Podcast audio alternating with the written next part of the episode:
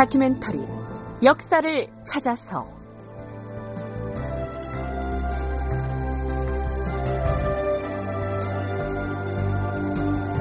제 492편 사군 육진 방어 요새인가 전진 기지인가. 극본 이상락 연출 김현미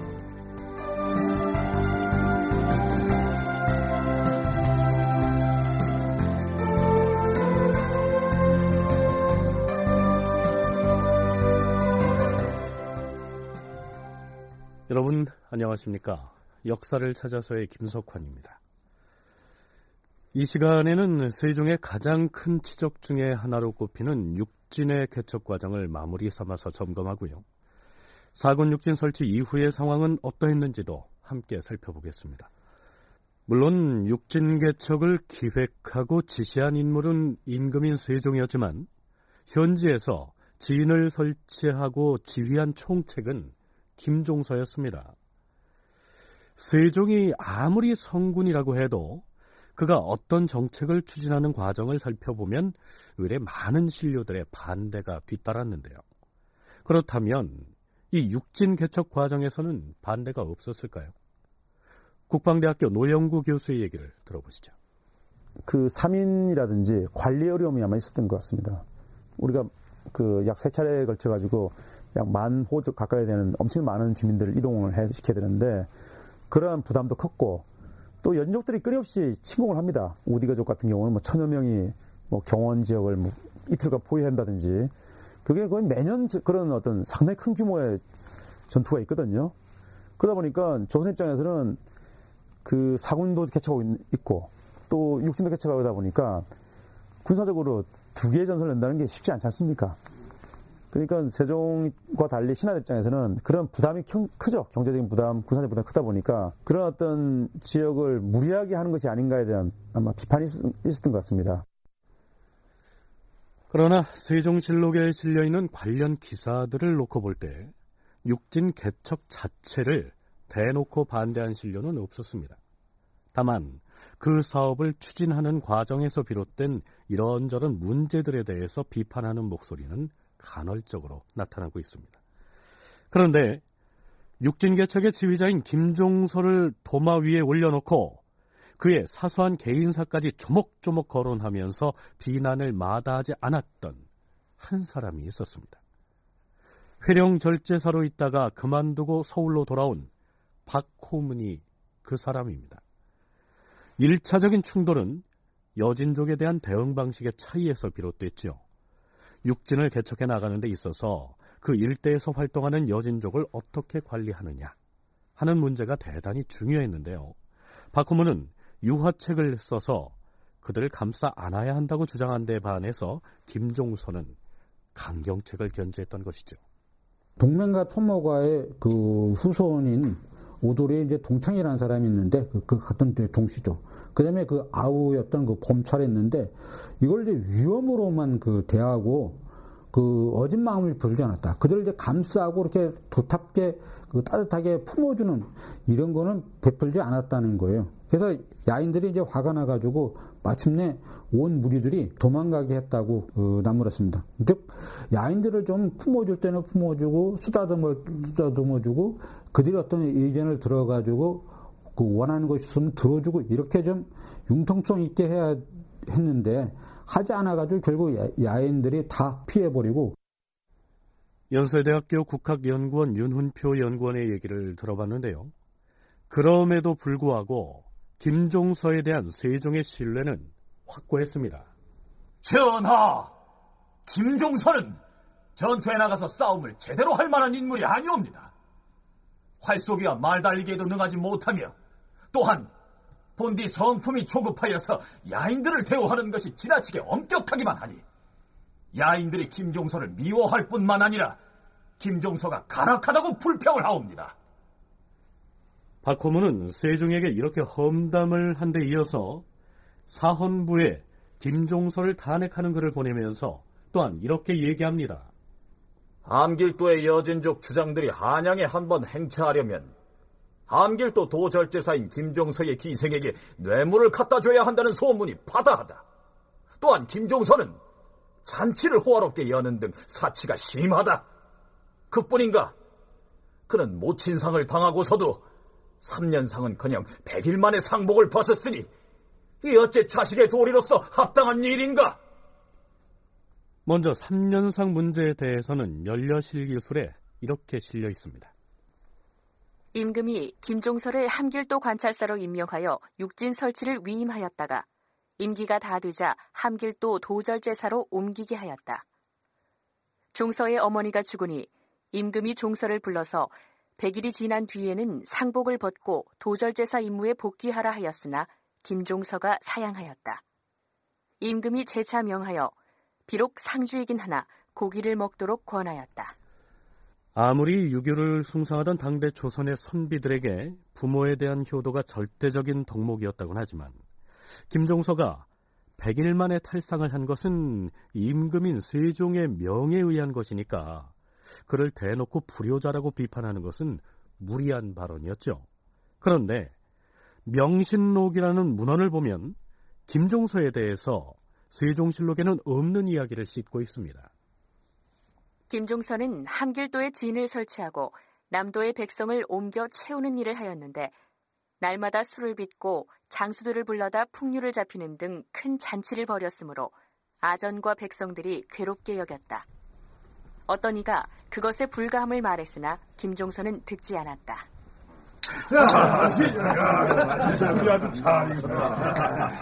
내가 잔치를 여는 것을 두고 왈가왈부하는 자들이 있는 줄 안다.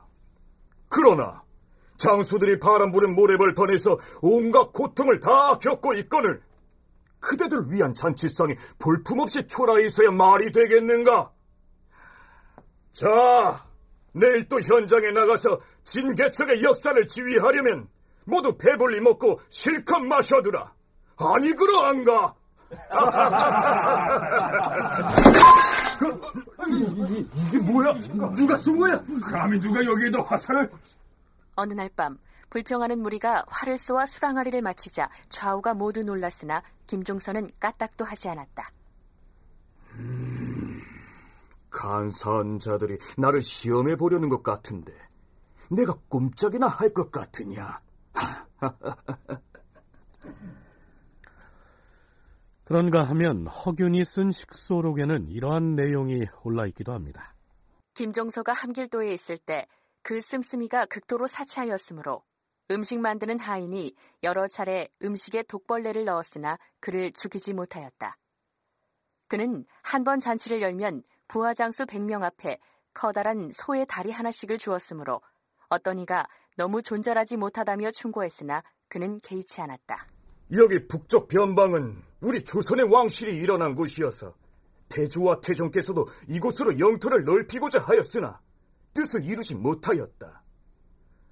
이제 다행히 강토를 개척하게 되었는데 그동안 고생해온 장사들을 어찌 박하게 대할 수 있겠는가? 지금은 소다리 하나씩을 내놨으나 나중에는 닭다리 하나도 변변히 차리지 못할 것이다.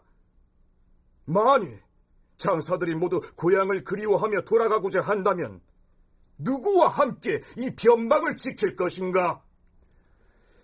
네, 비록 야사 성격의 사료이긴 하지만 이러한 내용이 여러 문헌에 나타나는 것을 보면요. 김종서가 당시의 현실에 비춰볼 때 사치스러운 잔치판을 벌였던 것만은 사실이었던 것 같습니다. 김종서는 거기서 아주 잔치를 많이 벌렸다고 합니다. 조선의 어떤 그 지방관으로서는 생각할 수 없을 정도로 어, 화려하게 아주 잔치를 갖다가 베풀어서 많은 그 술 파티 이를 갖다가 이제 베풀었다고 하는데 변명은 뭐냐면 그 야인들 여진인들을 갖다가 구슬리기 위해서는 이 방법이 제일 좋다. 뭐 이런 식으로 이제 했는데 이게 이제 다른 사람들의 입장에서 본다면 과도한 면이 그 없지 않았던 거죠. 기생 문제도 이제 그게 생겼는데 문제는 김종선은 이 관리로서의 능력이 아주 출중했습니다. 결과 이제 공이 많았는데 그래서 이제 세종은 이런 자질구레한 허물 같은 거 그런 건 있어도 죄를 이제 묻지는 않았습니다. 그런데 문제는 뭐가 있냐면 이 야인에게 시종일관 굴복만을 요구했다는 점, 이 점이 김종서의 아주 큰 문제였습니다. 그럼에도 불구하고 김종서에 대한 세종의 신임은 흔들림이 없었는데요. 연려실기술에는 세종이 육진개척과 관련해서 이렇게 말한 것으로 기록되어 있습니다. 비록 과인이 있다 하나 만일 김종서가 없었다면 이 일을 할 엄두를 내지 못하였을 것이요. 비록 김종서가 있다 하나 과인이 없다면 좋게 이 일을 주장하지 못하였을 것이다. 결국 김종서에 대한 비판에 앞장섰던 박호문은 거짓을 고하고 김종서와 임금을 이간시키려 했다 해서 탄핵을 받게 되는데요. 세종은 함길도에 있는 김종서에게 이러한 내용의 교지를 보냅니다. 과인이 박호문을 국문하도록 명하였으니 그리하알라. 그런데 우리가 오랑캐들보다 군사력이 강대해서 그들이 우리 쪽으로 넘나드는 것을 능히 제압하고 일거에 장악할 수만 있다면 엄하게 대하여도 좋을 것이다. 그러나 만약 그렇지 못하다면 그들을 부드럽게 포용하는 것이 이로울 터이다. 경은 여진족의 주장인 범찰과 그의 부하들을 대우할 때 너무 강하게 위협을 가하니 그들이 두려움을 느끼고 의심하여 도망을 친 것이 아니겠는가. 이번에 범찰 등이 옮겨갈 날짜를 미리 정하고서 부족민들을 거느리고 도망을 했음에도 경은 능히 막지 못하였도다. 범찰이 꾀를 써서 도망하는데도 경은 그들의 간사한 꾀에 빠져서 한 가지도 한 일이 없었으니 이것은 진실로 경의 실책이다. 경은 나의 지극한 마음을 알아서 사려 깊게 계획하고 잘 처리하라. 하지만 세종은 박호문에게 별다른 벌은 내리지 않습니다. 형식상으로나마 박호문을 국문함으로써 김종서의 마음을 어루만져 주면서도 여진족에 대해서 강압적으로만 대응하려고 하는 김종서에 대해서는 따끔한 충고를 곁들이고 있는 것이죠.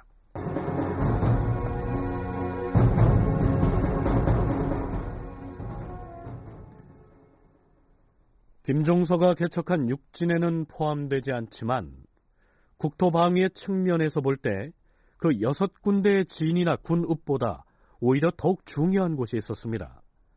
백두산 아래쪽에 위치한 삼수와 갑산이 그곳입니다.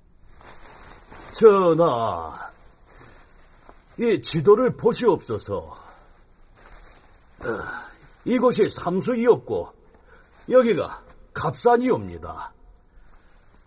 과인이 알기로 여기 갑산에서 여연까지의 거리는 9일이 넘는 노정이고 갑산과 삼수 사이에 있는 무로에 이르기까지는 이틀이 넘는 노정이며 무로에서부터 여연 지경에 이르기까지도 역시 이틀이 넘는 노정이라 하였어. 그렇다면 그 사이에 사는 백성들이 왕래하기에 얼마나 많은 불편이 따르겠소. 이곳에 따로 현업을 설치하는 것이 어떠한지 의견들을 말해보시오. 전하, 그곳은 야인들의 침투로에 해당하는 요충지오니 마땅히 옛 성터를 넓혀서 쌓고 얼음이 얼 때를 기다렸다가 근처에 인민들을 들어오게 함으로써 불의의 사태 대비해야 할 것이옵니다. 그 지역은 적의 이동 통로로서 요충일 뿐만 아니라 그 가운데의 벌판이 광활하여 사람들이 모여 살면서 경작할 만한 땅이 있으니 마땅히 읍성을 설치해야 할 것이옵니다. 지금 갑상군에는 주민들을 보호할 군사들이 없어서 그곳에 거주하는 백성들은 가을 거지가 끝나는 9월이면 6일이나 걸리는 해산송에까지 걸어가서 이듬해 2월에까지 보호를 받아야 하는 실정이옵니다. 부녀자와 어린아이는 물론이고 소, 말, 닭, 개들까지 모두 데리고 그 먼 거리를 이동하여 들어가서 보호를 받아야 하므로 가을에 거두어들인 곡식을 빈집에 갈무리 해두고 떠나야 하온데 이듬해 봄에 들어가 보면 모두 도둑을 맞고 항아리가 비어있기 일수라 하옵니다. 실정이 그러하다면 인심이 들뜨고 주민들의 원망이 적지 아니할 터 임시방편이 아닌 근본적인 계책을 세워야 할 것이오. 예. 만약에 갑산군에서 험하고 좁고 지키기 쉬운 곳을 택하여 성을 축조한다면 열 사람이 지켜도 천명의 적이 공격하지 못할 것이오며 또한 천호 편세를 가진 사람을 책임자로 두어서 근방의 군조를 거기 배속시키고 때때로 성 안에 들어가 주민을 보호한다면 삼수군 동쪽 지역의 주민들이 매년 왕래하면서 보호를 받는 폐단을 없앨 수 있을 것이옵니다. 알겠소. 그리 시행하시오. 노영구 교수는 삼수군과 이 갑산군의 군사 요새를 두고 외지 사람들을 삼인시켜서 군읍을 둔다면 압록강 쪽의 사군과 두만강변의 육진을 이어주는 연결고리가 생기는 것이므로 군사 방어상의 공백을 메울 수 있다고 설명합니다. 삼수갑산 지역은 사구나 육진을 연결하는 지역이거든요. 그리고 백두산 아래쪽이지 않습니까? 이제 백두산 지역을 완전히 이제 우리가 보면 산, 높은 산이기 때문에 그 군사적으로 올라가서 지키기 어렵, 어렵거든요. 그래서 이제 조선의 어떤 군사적인 어떤 출발점은 삼수합산 지역에 있습니다. 주로 그쪽에 군을 둬가지고 주로 조선의 군사들은 그쪽에 배치되어 있는 거죠. 그러다가 이제 여러 가지 상황에 따라서 올라가기도 하기도 합니다만 그래서 삼수합산 지역은 육진과 사을 연결하는 중요한 어떤 핵심 고리가 되는 겁니다. 어쨌든 조선의 북방 영토 개척의 어쩌면 상징인 존재인데 워낙에 추우니까 사람들이 거주가 어렵죠. 뭐 영하 뭐 30도 이하 내려가지 않겠습니까? 그러니까 이제 그쪽에는 주로 이제 이 그 남쪽에 있던 죄진 사람들을 올려보는 게 다다 보니까 그 지역에 성을 쌓고 진을 설치한다고 해서 끝나는 문제가 아니고요. 그것이 행정상의 군읍으로 기능을 하자면 외지에서 사람들을 데려와서 주민을 확보해야 했는데 그것이 워낙 오지인데다가 겨울철이면 추위가 맹위를 떨치는 곳이다 보니 역시 주민들을 확보하는 일, 즉 3인이 문제였겠죠. 조선시대 처참한 귀양살이를 얘기할 때면 의뢰 우리가 삼수갑산에서의 유배 생활을 들먹일 만큼 험한 지역이었습니다. 그러니 그곳으로 강제 이주를 당한 사람들의 절망감은 오죽했겠습니까? 그러나 세종은 끝내 삼수갑산의 축성이 완성되는 것을 보지 못합니다. 윤은표 연구원의 얘기입니다. 온성에서 시작해서 동성에 다다라는 그러니까 두만강 이렇게 그 구부러지는 그런 지역에도 그 쌓았고요. 그런데 이제 두만강이 원래 기니까 다 쌓을 수가 없는데 그 문제가 됐던 게 이 갑산하고 삼도 그 유명한 삼도 갑산 고지역은 이제 그 그쪽하고 떨어져 있는데 여기가 또 예, 상당히 그 침공으로 중요한 지역이었는데 그 지역에도 일단 그 쌓았습니다. 하지만 다 완공은 보지 못하고 이제 어, 세상을 뜨게 된 것이고 그 후에는 이제 예, 더 이상 이제 작업하기가 어려워가지고 예, 중단이 돼가지고 완료는 하지 못했습니다.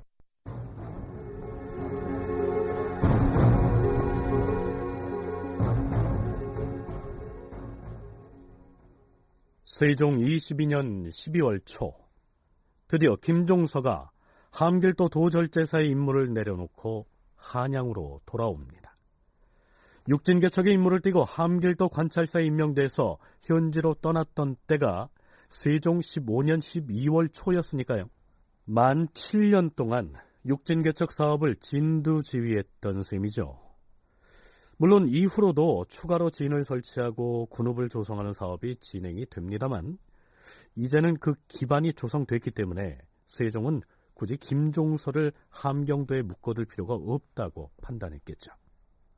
그런데 윤은표 연구원은 김종서를 중앙조정으로 다시 불러들인 그 배경에는 김종서가 여진족에 대해서 강경책을 구사해왔다는 사실도 일정 부분 작용했을 것이라고 분석합니다. 처음에 그 이 육진 개척을 해가지고 밀어붙일 때 이때는 그런 필요한데. 강력함이 어떤 필요했는데 이제 어느 정도 정착이 되고 나서 그때는 이제 뭐이 동청이나 범찰도 이제 인정하고 좀 조선하고 교섭을 하려고 하는데 그때마다 김정선은 차갑게 하고 무섭게 대우하게 되니까 이들은 뭐, 뭐 야만과 비슷해가지고 뭐 우리가 허점을 보이면 안 된다. 그래서 아주 세게 나가야 됩니다. 이런 어떤 일변 주장을 하게 되니까 박홍문을 비롯해 많은 사람들이 이제 더 이상 이렇게 하면 안 된다. 야인들 갖다가 그 화나게 하면 결국 그 사람들이 나중에 반격할 게 아니냐. 그래서 그좀 그들을 따뜻하게 품어주자.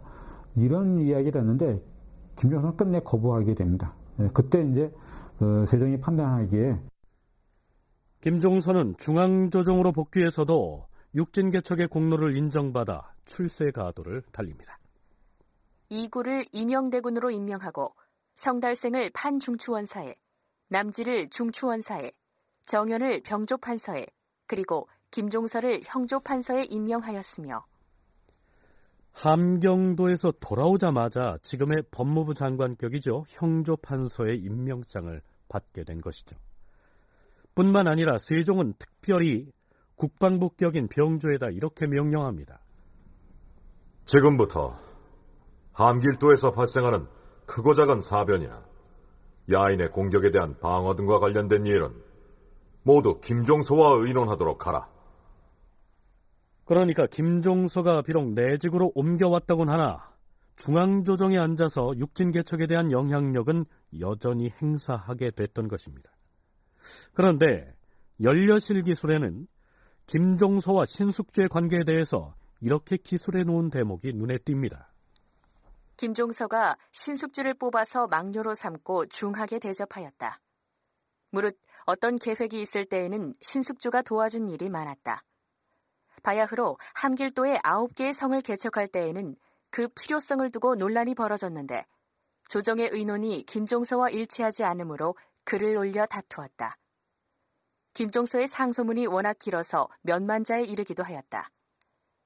김종서는 신숙주에게 명하여 초고를 쓰게 하고 자기는 입으로 불러주었는데 분놀림이 날아갈 듯 빨랐으므로 김종서가 탄복하며 말했다. 나도 일찍이 글쓰기라면 자부하는 바이지만 그대의 재주 역시 참으로 대단하도다.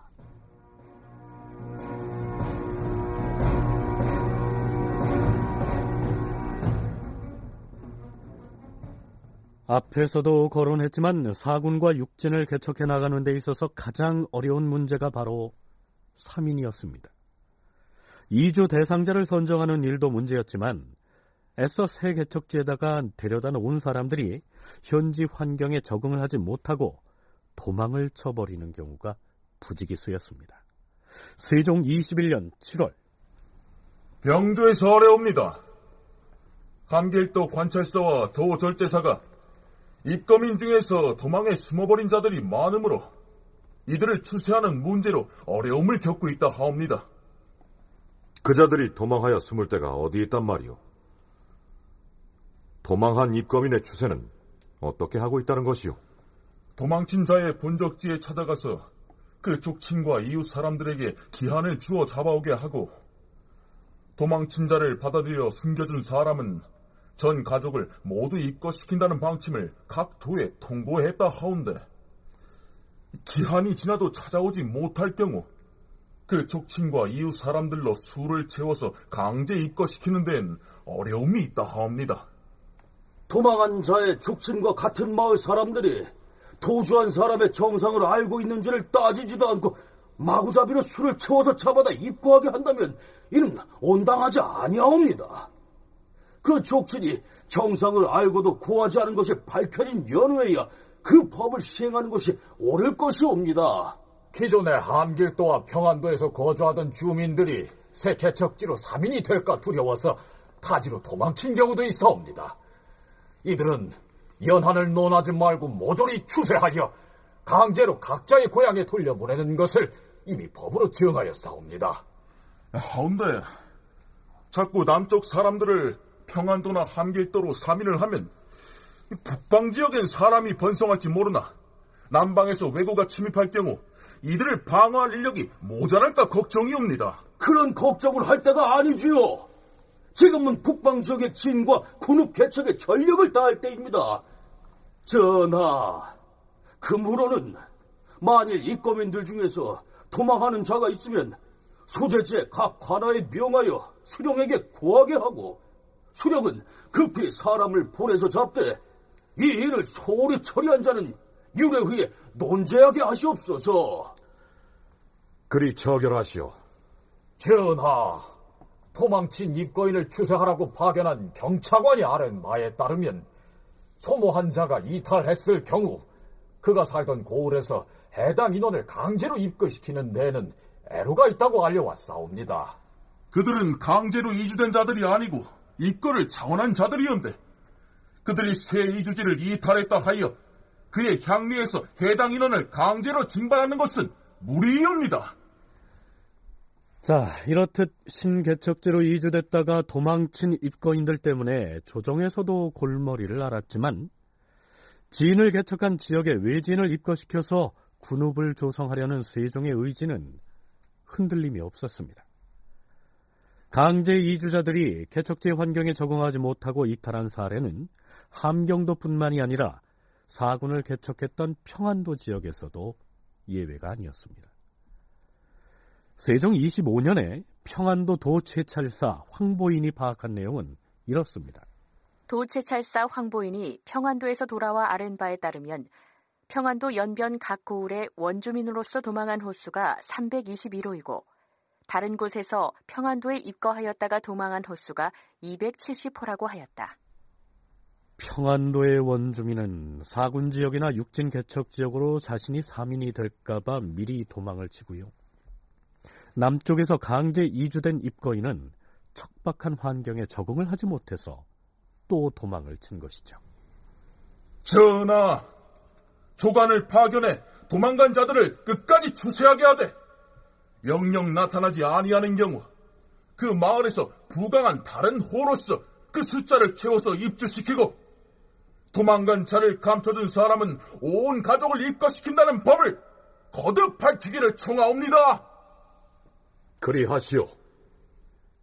그런데 세종 25년에는 함경도의 갑산 인근에 감춰진 마을이 발견됐다 해서 한바탕 소동이 일어납니다. 감춰진 마을을 발견했다고 보고한 사람은 함경도의 벽동에 산다는 박정이라는 사람이었습니다. 네가 숨겨진 마을을 발견했다는 박아무개가 맞느냐? 예, 절제사 나리. 너는 무엇을 하는 사람이건데 어디서 그런 마을을 찾아내었다는 말이냐? 아, 예. 저는 지난 12년 동안 매 새끼를 잡아다 기르는 일을 하고 있는데 그 어느 날 이 궁벽한 산속을 돌아다니다가 우연히 한 곳에 들어갔더니 아, 그 무려 40여 가구가 살고 있는 마을을 발견했습니다요. 그 마을의 그 우두머리 되는 사람은 자기 이름을 김인우라고 했는데 그가 저를 보고 머물러 놀다가 가라고 청하기에 한 열흘가량 이 머무르면서 술도 같이 먹으면서 지냈습니다요. 음. 거기 사는 사람들은 어떤 사람들이었느냐? 아, 그 자세히 내력을 물은 적 그들 모두가 우리나라의 국적을 가진 자들만은 아니었습니다요. 그것은 사방의 산으로 막혀서 바람과 기후가 아늑하고 포근했고 그 길이라고는 오솔길 하나로 겨우 출입할 수 있었습니다. 그리고 그 풍속과 말과 음식 그리고 거처하는 집과 밭 가는 쟁기 따위도 우리나라의 그것과 다름이 없었고 그 곡식은 피와 조를 심을 뿐인데 해마다 풍년이 들어서 알곡을 쌓아놓고 이 풍요롭게 지내고 있었습니다요. 제가 작별하고 돌아올 때 그 마을 대표라는 김인우가 이렇게 말했습니다요. 그대가 만일 나라에 내는 세금이나 혹은 노역에 견디기 어려우면 여기 들어와서 함께 살아도 좋다. 그 대신 남들에게는 절대 알리지 말아야 할 것이다. 그러기에 저는 그리하겠다고 대답하고 돌아와서 가족을 이끌고 길을 떠나 그곳에 가서 살려고 찾아갔습니다.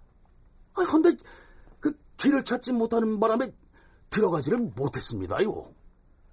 이러한 내용이 보고되자 임금인 세종도 흥분해서 벽동에 사는 박정이란 자가 친히 새 땅을 발견했다고 고하니 그대들이 박정을 불러서 자세히 물어보고 감춰졌던 그 마을을 찾을 계책을 마련하라.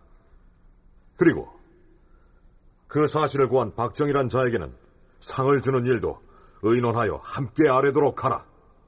이러한 지시를 내립니다. 그러나 얼마 뒤 도절제사가 보고한 내용은 이렇습니다.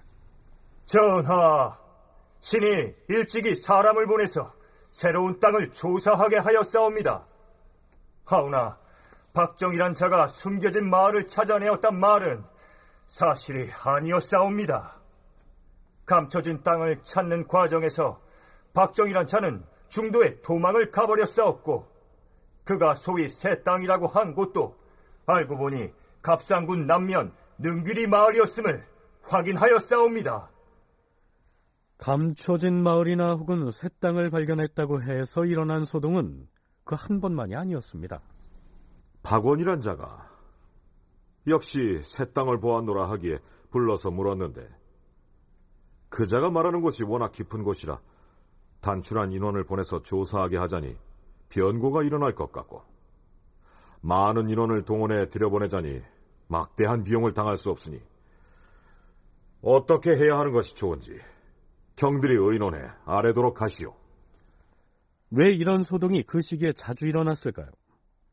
사군육진 개척지로 3인 되는 것을 꺼린 사람들, 혹은 3인 됐다가 도망쳐 나와서 외진 곳으로 숨어든 사람들이 그만큼 많았다는 증표가 아닐까요?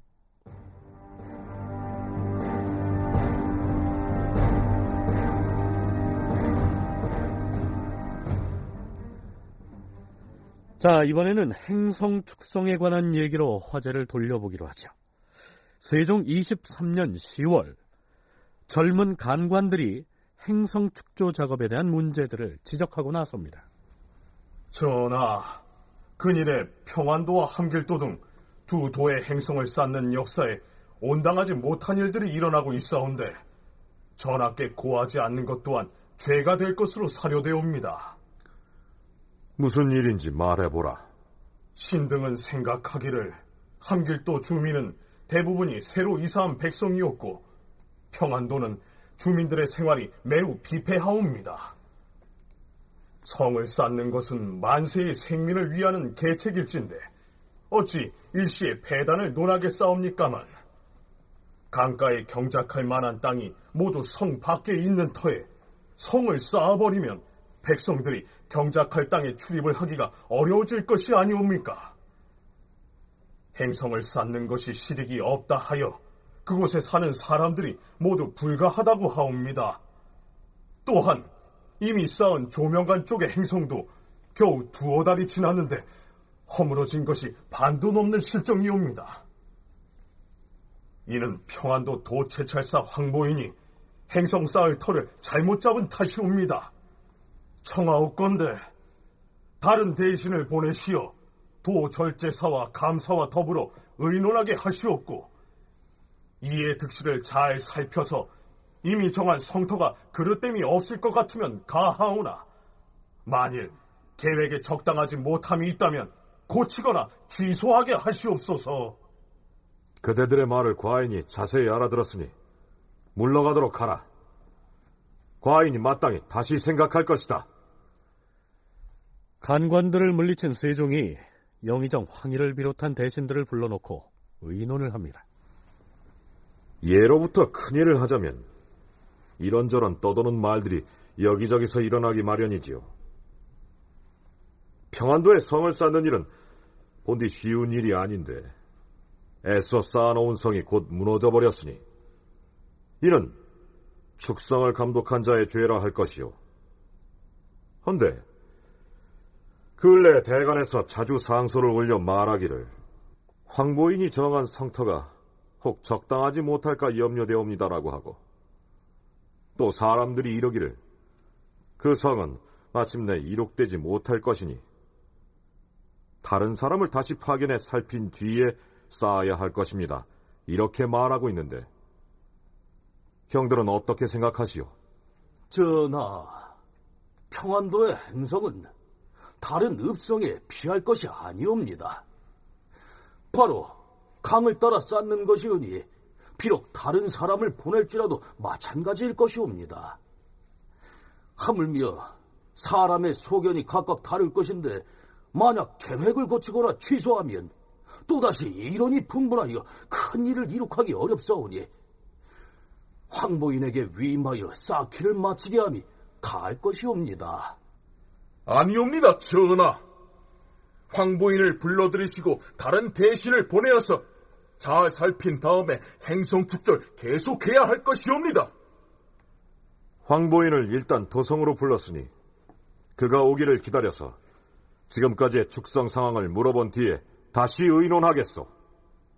그런데 이 기사 끝부분에 세종실록을 기록한 사관은 이렇게 덧붙이고 있습니다. 대간에서 두세 번에 걸쳐서 성 쌓는 일을 중단하도록 강력히 청하였으나 임금이 모두 윤화하지 아니하고 행성들을 다 쌓도록 지시를 내리니 양계의 백성들이 모두 피폐하였다. 우직하게 밀어붙이는 세종의 면모를 읽을 수 있는 대목이죠. 그렇다면 여기에 나오는 행성이란 무엇이며 왜 그것이 필요했는지 노영구 교수와 윤훈표 연구원으로부터 들어보시겠습니다.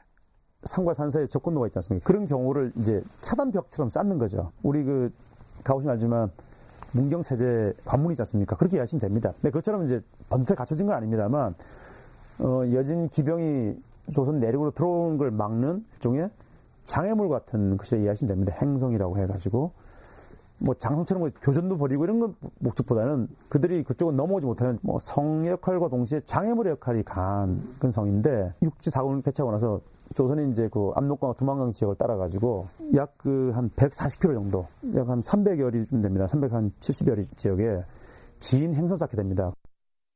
그 사군 육진을 개척하고 나니까 에, 거기에 원래 살았던 그 어, 야인들, 여진인들은 어, 정말로 이제 분노가 컸던 거죠. 자기의 원래 거주지, 그 다음에 유목과 같은 결대 활동지, 경적지 이걸 다 상실하게 되니까 어, 반격을 이제 시도를 하게 됩니다. 그 야인들의 반격을 막기 위해서 마침내 이제 그 1440년 세종 22년인데요. 이때부터 압록강, 두만강 유역 일대가 행성을 쌓기 시작합니다. 즉 야인들의 어떤 침입 이것을 아주 근본적으로 차단하기 위해서 강력한 어떤 방어 진주를 이제 구축하기 위해서 행성을 그, 그 쌓기 시작했는데 그 세종실록 지리지 평안도 그 위, 원군 쪼에 의하면 초면에 신계라는 사람이 그 양계 지역, 즉 평안도 함길도에다가 장성을 쌓아서 야인들의 반격을 원천 차단합시다. 이렇게 이제 건의를 하게 됩니다. 네, 그러니까 행성이란 읍성인과는 달리 계곡 등을 메우고 산과 산을 이어서 담장처럼 쭉 길게 쌓음으로써 적의 예상 침투로에 장애물을 설치하는 형식으로 축조한 성을 일컫습니다. 세종은 대간의 탄핵에도 불구하고 황보인을 신임해서 고집스럽게 그로 하여금 행성을 축조하는 일을 관장하게 했는데요. 그러나 황보인은 몸이 아파 스스로 물러나게 됩니다. 세종 23년 윤 11월 7일 임금이 도채찰사 황보인을 평안도에 보내어 조명간의 성을 쌓는 것이 적당한가 아니한가를 다시 살피게 하려고 하였으나 황보인이 마침 병이 났으므로 우참찬 이숙치를 대신 도채찰사로 삼아서 보냈다.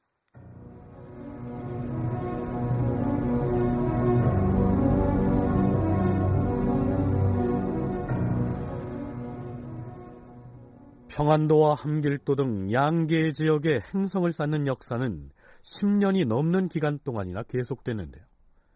우선 평안도 지역의 경우 행성이 어디 어디에 축조됐으며 그 규모는 어떠했는지를 윤은표 연구원의 설명으로 들어보시죠. 봄에는 평안도, 한꺼번에 다 하면 곤란하니까. 가을에는 청주도. 이렇게 해가지고 시작을 해서 1450년, 어, 세종 32년, 죽을 때까지 11년간에 걸쳐서 계속해서 쌓았는데 완료되지를 못합니다. 너무 규모가 크고 그다 어, 쌓기가 그 불가능해서 이제 중단이 됩니다. 하지만 그 원래 그 취지는 그 사군 육진족을 개척하고 그것을 빼앗긴 야인들의 어떤 반격을 막고 확고하게 조선의 영토로 만들기 위해서 행성 그 축조 사업을 예, 벌린 겁니다. 그 일단 쌓은 곳으로는 예, 평안도 그 행성으로는 그 의주, 정령, 덕동, 덕단구자, 청주구자. 참고로 입구자의 아들 자자를 써서 무슨 무슨 구자라고 해놓은 기록이 보이는데요. 이 구자란 조선시대 변경인 압록강과 두만강 연안에 요충지에 설치한 군사시설을 갖춘 작은 요새를 일컫습니다. 윤훈표 연구원이 거론한 평안도 지역의 행성에 대해서 설명을 덧붙이자면 이렇습니다. 의주 행성이 읍송 북쪽으로부터 구룡현에 이르는데 6,720척이요. 정령 행성이 옥강 동구로부터 장항봉에 이르고 벽동 행성은 송림현으로부터 비소리평에 이르는데 15리 50보이며 벽단 구자 행성은 23리요. 창성의 창주 구자 행성은 14리 150보이며 이산 행성이 앙토리에 이르는데 심리 270보이며 위원 행성이 도우란으로부터 주모로동에 이르는데 사리 190보이며 조명간의 구자 행성은 31리 195보이다. 이 외에도 여러 군데 행성을 쌓았는데 봄에는 평안도, 가을에는 한길도의 축성 공사를 하여 무릇 11년 동안이나 계속되었으나 다 준공하지는 못하였다. 네, 앞에서 소개한 내용은 평안도에 축성한 여러 행성 중의 일부를 소개한 것입니다. 물론 함경도에도 육진 개척 지역을 중심으로 행성 축조 역사가 이루어졌겠죠. 산이 있으면 깎는다든지 아니면 꺼진 곳이 있다면 채운다든지 해가지고 일종의 긴 형태의 어떤 장애물 설치 있다고 볼 수 있죠. 이 지역은 주로 이제 그 육진 지역에 살고 있던 주민들 군사를 동원해가지고 쌓았는데 굉장히 급 빨리 쌓게 됩니다.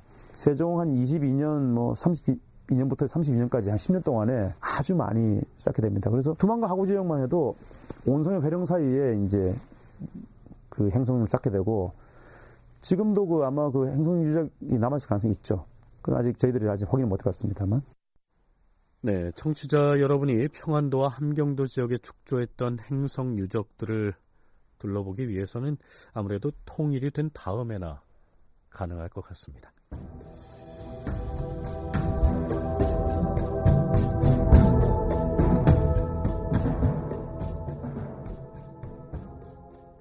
지금까지 우리는 사군과 육진의 설치 혹은 개척 과정을 비교적 상세히 짚어봤습니다.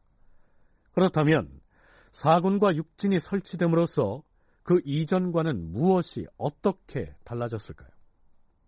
무엇보다 북방 영토가 확고해졌다는 사실을 가장 큰 변화로 들 수 있겠죠.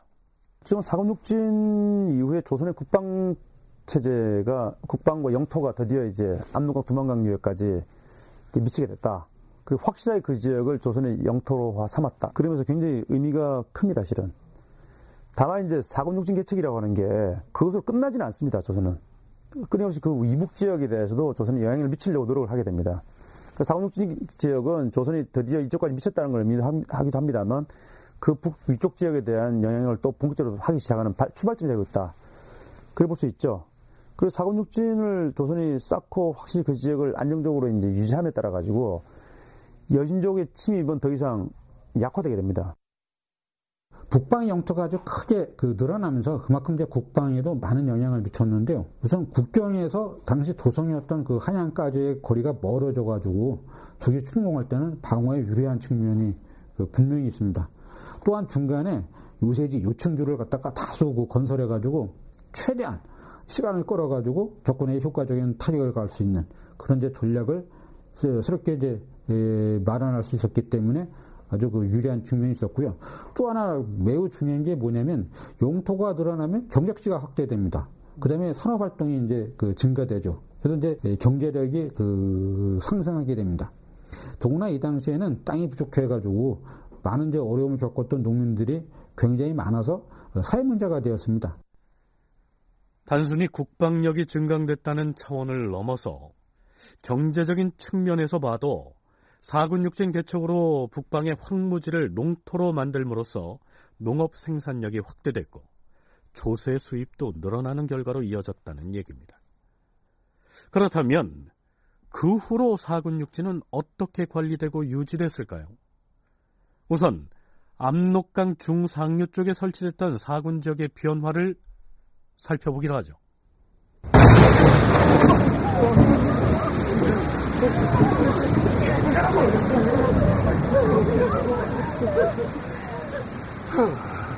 이를 어찌하면 좋단 말인가? 주상 전하, 평안도 도 절제사가 아래옵니다. 여러 달 동안 계속 폭우가 내리는 바람에 열세 고울의 들판이 큰 물에 뒤집혀 싸웠고 모래더미에 파묻힌 못쓰게 된 논이 무려 2356절이나 되옵니다. 그 사고는 이때 조건이 매우 열악했습니다. 뭐냐면 산이 많고 들이 적어가지고 농사짓기가 아주 부적합했습니다. 뭐 지금도 그 중국 쪽에서 그쪽을 내려봐도 봐도 큰 산으로 돼 있어가지고 그 농사 짓는데 매우 어렵고 어, 산을 막 깎아가지고 농사를 지어서 오히려 홍수 피해 때문에 엄청난 부작용을 이제 가져오게 됩니다. 그래서 유지하는데 많은 군대 즉 인력과 그다음에 물자가 투입됩니다. 수입에 비해서 지출이 너무 많이 늘어나니까 유지가 아주 곤란해지게 됩니다. 그래서 세종 그 사후에 특히 세조가 집권하면서 비용이 너무 많이 들고 또 군대가 또 거기에 주둔해서 그 어려움이 크니까 축소되면서 후퇴하게 됩니다. 그래가지고 그 오랜 시간 거기에 어떤 그 일종의 공백 지역 비슷하게 그 생기게 됩니다. 세조 원년인 서기 1455년 11월 10일치 실록 기사를 보면요. 평안도 경차관이 임금에게 이렇게 보고했다고 적고 있습니다. 전하, 여연, 무창, 우예 등은 압록강의 강변에 포열해 있사온데 이제 이새 고을들은 협파되고 자성군 하나만이 홀로 남아 적의 침투를 막고 있사옵니다. 만일에 야인들이 무창이나 여연 지역을 통해서 쳐들어온다면 자성의 인민들이 어찌 위태롭지 않겠사옵니까? 네, 여연, 무창, 우예, 자성. 뭐 귀에 익은 지명이 아닙니까? 바로 압록강 중상류 지역에 설치됐던 사군의 명칭이죠. 세종 때 설치됐던 사군이 세조 원년에 와서 폐지됐다는 얘기입니다. 그런데 여기에서 유념해야 할 것은 이때 사군이 혁파됐다고 해서 그 지역의 영토를 포기해버린 것이 결코 아니라는 얘기입니다. 노영구 교수의 얘기를 들어보시죠. 사군 지역을 조선이 이제 그 폐지하게 되는데 엄밀히 따지면 사군 폐지는 그지 영토를 포기한 것이 아니라 행정적으로 우리 치면 군청을 없애는 거지 그 지역을 포기하는 건 아닙니다. 군을 또 설치하려면 또 주민도 필요하고 또 행정적인 기반도 필요하다 보니까 비용이 너무 발생하게 되죠. 그리고 사군 지역은 그 군사적으로 좀 취약성이 있습니다. 압록강이 이제 중상류지로 넘어가면서 돌출한 지역이거든요. 돌출 지역이고 그러다 보니까 좌우에서 인족의 침공을 받을 가능성이 대단히 높습니다. 또 하나는 이제 농사 짓기도 좀 기후가 안 좋기 때문에 불편하고 이에 따라서 그 지역을 유지한다는 게 상당히 어려움이 있죠. 그 많은 주민들이 뭐 도망도 그쪽에서 많이 일어나게 되는데 네, 그러니까 세종 때 설치한 사군을 파했다고 하는 것은 많은 외지 사람들을 이주시켜서 조성했던 행정상의 군읍을 파하고 주민들을 다른 곳으로 옮겼다는 얘기지 그곳을 군사적으로 방어하는 것까지 포기하고 아예 땅을 내줬다는 의미가 결코 아니란 얘기입니다.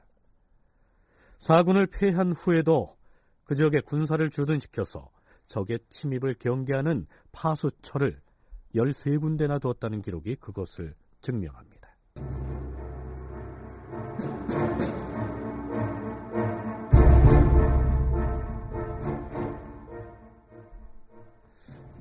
우리는 세종이 사군 육진을 설치함으로써 비로소 압록강과 두만강을 국경으로 삼는 오늘날과 같은 국경선이 확립됐고 그 이남의 땅을 확고하게 조선의 영토로 확보하게 됐다. 이렇게 얘기합니다. 물론 교과서에도 이렇게 기술하고 있습니다. 그렇다면 사군 육진이 거의 완성됐던 세종 21년 8월 6일에 실록 기사를 살펴볼까요? 세종이 김종서에게 이러한 내용의 교지를 내립니다. 동북 지역의 경우 공험진을 경계로 삼았다는 것은 이미 오래전부터 전해오는 바이다. 그러나 정확하게 어느 곳에 있는지는 알지 못한다. 상고하여 보건대 공험진은 장백산 북쪽 기슭에 있다 하였다. 고려사에 이르기를 윤관이 공험진에다 비를 세워 경계를 삼았다고 하였다. 듣건대 강 바깥쪽에 옛 성들이 많이 있다는데 아마도 그 오래된 성 어딘가에 윤관이 세운 비가 있지 않겠는가? 만일 비석이 있다면 사람을 시켜서 비문을 등서할 수 있는지 아울러 아래도록 하라. 세종은 여진족이 문제를 일으킬 경우 두만강이나 압록강 너머로 깊숙이 군사를 진격시켜서 그들을 응징한 다음 명나라 황제에게 표문을 보내서 강 건너편에 고려의 윤관이 개척한 공험진이 있는데 명나라의 태조인 고황제도 공험진 이남은 조선 땅이라고 인정을 했다. 그러니 우리가 강을 건너가서 군사 행동을 한 것은 지당한 일이다. 이러한 요지의 발언을 여러 차례 합니다. 혹시 명나라에서 조선이 강을 건너 만주 땅에서까지 군사 행동을 한 것을 시비거리로 삼을까봐 그 지역도 전통적인 우리의 영역이다. 이렇게 미리 선수를 친 것이죠. 그렇다면 사군육진을 개척한 것을 두고 압록강과 두만강을 확실한 국경으로 삼았다고 보는 것은 당시 세종의 영토관과는 거리가 있는 인식이 아닐까요? 어, 조선은 아마 그 지역을 조선이 찾아야 할 영토라고 인식을 했던 것 같습니다.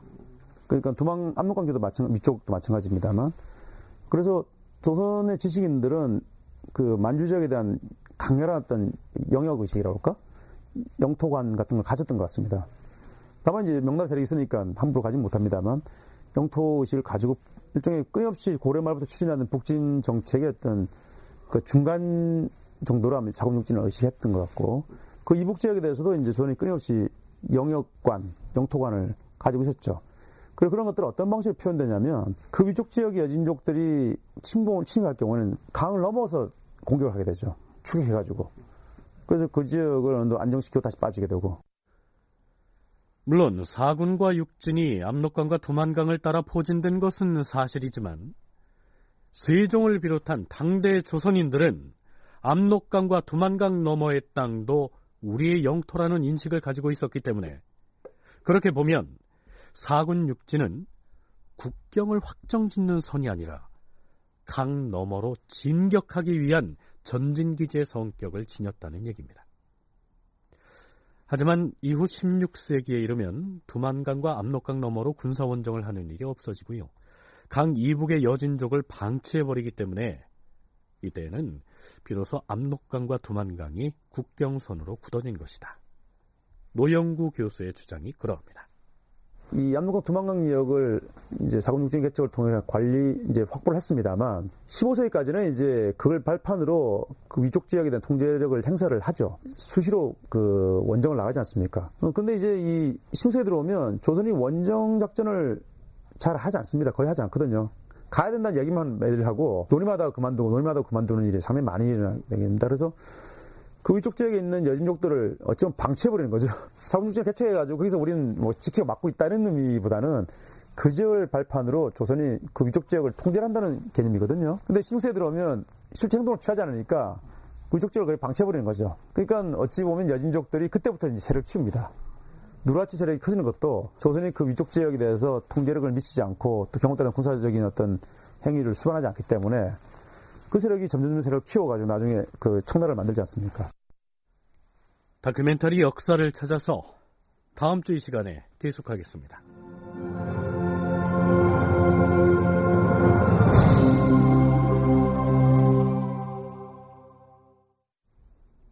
출연 구자형 전종구, 김현수, 신범식, 윤용식, 송대선, 장병관, 임호기, 공준호, 낭독 김현정, 해설 김석환, 음악 박복규, 효과 신연파 정영민, 기술 이진세.